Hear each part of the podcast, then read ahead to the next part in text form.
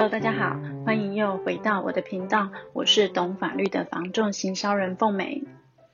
我们这一集呢，想跟大家来聊一下，呃，最近呢讨论度很高的这个房贷利率哦。那大家有感觉到说，呃，房市呢，相较于年初，感觉这时候好像更冷静了哈、那大家就会讨论说，这是不是跟房贷的利率有关啊？哦，其实我们今天呢，就先不要管这个房市的变化有没有被其他因素干扰，哦，不过一定是有啦。哦，我们就先来关注一下这个房贷利息的部分。哦，美国这个联准会呢，在呃七月二十八号凌晨的时候宣布说，它要升息三码，哦，也就是零点七五个百分点哦。那从今年到现在，美国已经四度升息了，累计的幅度高达了九码。那台湾呢，在六月也升息了半码哦，第三季会不会再跟进？现在已经是九月初了哈，让我们继续看下去。好啦，那我刚刚有说过，我们今天其实要聊的是这个房贷利息哦，也不是说政府到底要不要继续跟进升息，而是呢，跟所有的买方都息息相关的房贷，我们到底要怎么办？好。首先呢，我们先来谈房贷之前呢，就要来聊一下跟房贷最优先关联的，当然就是建物本身了，啊，也就是我们所说的房子。好，我们常说我们房子，呃，买房子想要贷款贷几成啊？评估的呢，其实就是房子的价值。哦，那通常每一家银行对于建物所在的区域啊。屋龄啊，建筑结构哈，或者是说它是不是一个特殊的房子啊，甚至呢房子内部的一个使用状况、装潢格局，也都会被银行纳入评估的一个标准。那再来是周遭的环境，有没有可能有电塔或是基地台？好，有没有一些工厂啊？那居住环境安不安全等等，其都有它的一个估价标准哦。那当然现在。呃，银行也一定都会参考这个实价登录的价格，好，所以可能就会出现那种最低可能是五成啊，那最高可能是八成这样的一个差别哦。那像是呃有一些特殊的房子，我说的就是比如说像呃小套房，就会有很多银行不愿意借贷。好，那有的银行呢，呃。即便愿意借贷，他也会加入许多限制的条件，哈，像是可能给很低的成数或是很高的利率来限制啊，啊，或者是说，哦，你一定要距离捷运站多近啊，这样我才愿意借给你，哦，那这就是特殊的一个房子。那还有一般的就是楼面，哦，就是我们所说的店面，哈，它也是银行在估价上，它会比较保守。那能借到的成数额也不会像一般房屋那样的高哦，所以呢，刚刚我说过，如果你是要买套房或是店面的买房呢，可能在现金的准备上，好，就要先评估清楚。那除了这个之外，当然也有会有银行不愿意贷款的房子啊，哦，所以呢，通常我们在买房的时候，我们都会问房东说，诶，我的房子能贷多少啊？我能贷到八成吗？哦，我能够贷到多少钱呢？那房仲回答你的答案，其实就是我刚刚说的房子本身，银行可能估价的结果。好，当然，实际上能不能真的贷到哦所谓的你想要的层数，还有一个影响的因素呢，就是实际成交的价格。好，银行呢是因为这个建物、这个房子本身给的一个估价标准来认定这个房屋的价值。好，比如说呢。银行银行可能依据他各种的一个估价条件评估之后呢，他认为这个房子价值一千万，然后呢，他愿意提供八成的贷款，可能就是八百万。但是你可能买了一千一百万哦，所以你认为的八成是八百八十万，这样就跟银行的估价差了八十万呢。哦，所以所谓房屋贷款的成数呢，还是要顾虑到你实际上的成交价哦。讲完了房贷的一个陈述之后呢，再来就是利率。好，跟房贷利率相关的呢，其实就是借款人本身的信用状况跟收支比。好，也就是我们常说的信用条件。好，所以像是一些优惠贷款的优惠利率，提供的呢，就是给符合条件的借款人。好，像是首购或是竣工交贷款。就是借款人是不是符合首购或军工价的身份哈，所以影响房贷利率的呢，其实简单的来讲就是个人的身份跟信用状况。那信用状况包括什么呢？有没有其他的负债？好，意思就是说你有没有其他的房贷啊、车贷在缴，好，或是信用贷款这些？那这些我们通通称为负债比。好，那一般我们都建议负债比不要超过你收入的百分之三十，好，这样是比较 OK 的。好，然后呢，还要看如果你有在使用信用卡，那你的信用卡有没有使使用这个循环利息呢？好，然后有没有迟缴？如果你有迟缴，或是你一直在使用这个循环利息，其实也是会扣你的信用分数哦。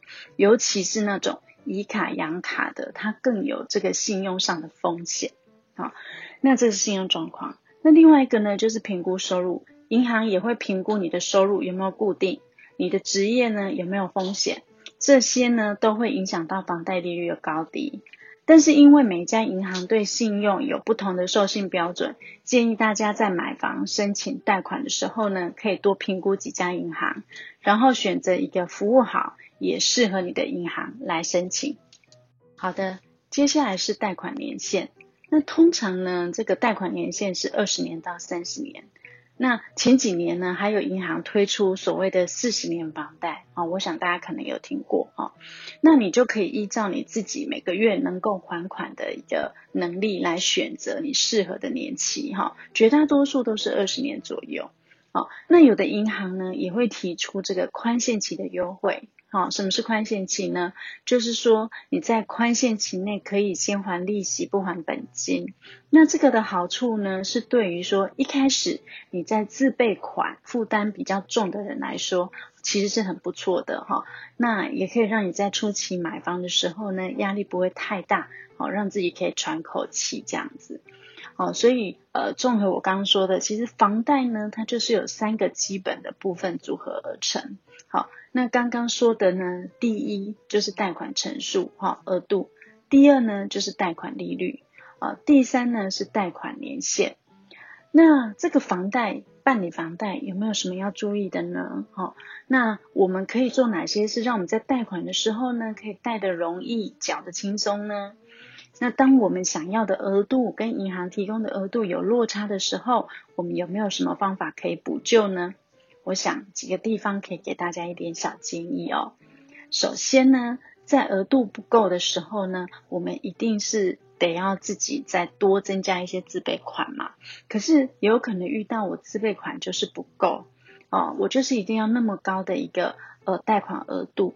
那这样子怎么办呢？其实您也可以考虑哈，用一般的信用型的贷款来补足哦。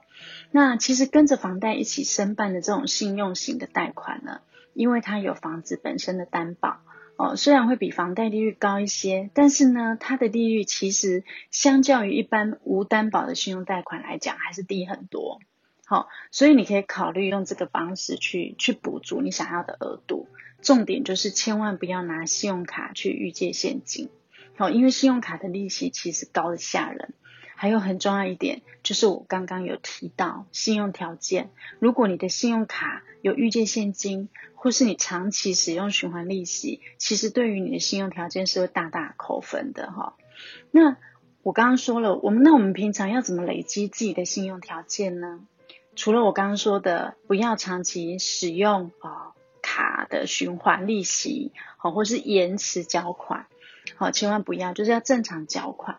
那如果你不是固定的上班族领薪水呢，而是一般的自营商或是小生意的老板，好，甚至是自由工作者，你没有领固定的薪资，那怎么样去证明自己的收入呢？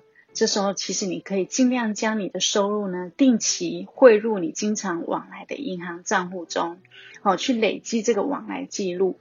这样呢，就可以提高你本身的一个信用评分哦，或者你也可以透过其他的财力证明，好像是股票，好，就可以为自己争取比较好的利率。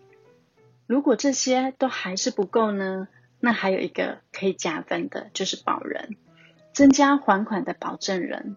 不过呢，这个保人也不能信用记录不良哦，至少这个保人要有呃基本的一个财力证明或者是收入。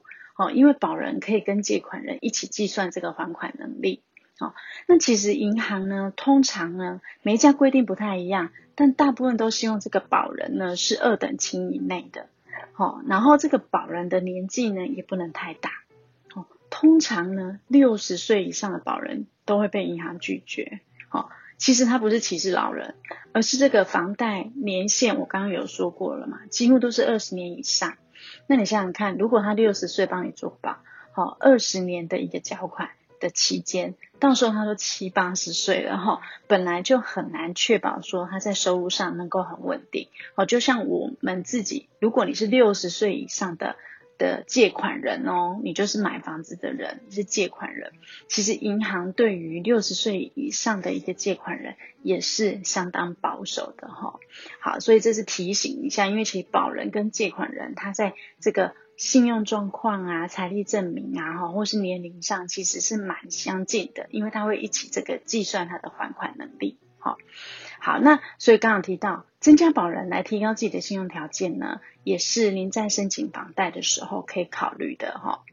那最后还有一个也是常常会在申请贷款的时候大家会忽略的一个重要的关键哈，就是呢建议尽量不要在短期间内跟很多家的银行申请贷款。好，因为刚刚有说过嘛，有时候我们既然要贷款，就想要多找几家银行比较，那。可是你很有可能像一个无头苍蝇一样到处申请，诶，觉得这不错就申请一下，这个好像也不错就申请一下。可是其实呢，申请的话，银行它都会到廉政中心查掉你的信用资料哦。那银行的这个调查的这个记录呢，也会都记录在廉政中心。所以，如果你在短期间内有很多的银行去调你的信用资资料的话，那这样子其他银行看到了以后，他就会合理的怀疑你说，诶，你最近是不是在大量的贷款啊？不然怎么有那么多银行都要调你的联征记录呢？那这样反而会对你的信用扣分。那可是你说怎么办呢？我还是要货比三家呀。没错，一定要多做询问比较哈。所以呢，我建议您。透过您的代书来咨询，好，因为专门在承办这个不动产买卖移转的代书，其实对于银行的贷款，他也都非常的清楚，好，所以你可以咨询专业的代书，先给您一些方向。然后呢，选定两到三家的银行之后，你再去申请贷款来比较，这样你就不会因为呢一直有过多的一个联征查询而破坏你的信用记录了。好，我想这是一个小小的，呃，也也不能说小小，其实一个很重要的关键，但是很多人都忽略了。好啦，说了这么多房贷该注意的事项，准备贷款的你清楚了吗？好，那我想最后呢，我想要回归到一开始我所讲的。